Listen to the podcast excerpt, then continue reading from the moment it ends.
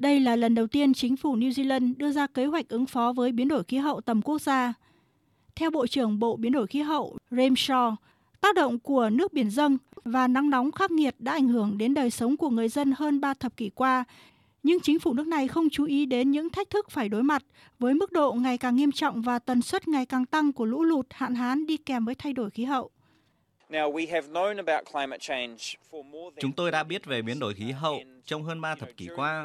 Trong suốt thời gian đó, có rất nhiều cơ hội cần hành động, nhưng chúng tôi không tận dụng được. Thực tế, chúng tôi chưa bao giờ có kế hoạch quốc gia đối phó với biến đổi khí hậu cho đến ngày hôm nay. Điều đó có nghĩa chúng tôi đang ở trong tình huống phải làm nhiều việc hơn cùng một lúc và sẽ mất một khoảng thời gian để tăng tốc. Kế hoạch quốc gia thích ứng với biến đổi khí hậu dài gần 200 trang đưa ra một số mục tiêu quan trọng thực hiện trong 6 năm.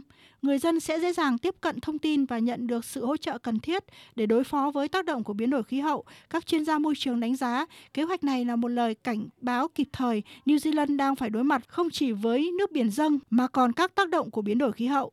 Đáng chú ý, báo cáo đã chỉ ra nhiều khu vực đang chịu rủi ro từ các tác động của thiên tai và khí hậu. Với khoảng 70.000 ngôi nhà ven biển nguy cơ ngập lụt, nhiều cơ sở hạ tầng và cơ sở vật chất của người dân bắt đầu đối mặt với thiệt hại do nước biển dâng. Dữ liệu của Viện Nghiên cứu Nước và Khí quyển Quốc gia ghi nhận nhiệt độ nắng nóng trung bình trong 6 tháng đầu năm nay là 15 độ C, cao hơn bình thường khoảng 1,2 độ C. Do đó, khả năng chính phủ New Zealand sẽ di dời các hộ dân có nguy cơ lên vùng cao hơn, đồng thời có chế độ bảo hiểm cho cơ sở vật chất của người dân.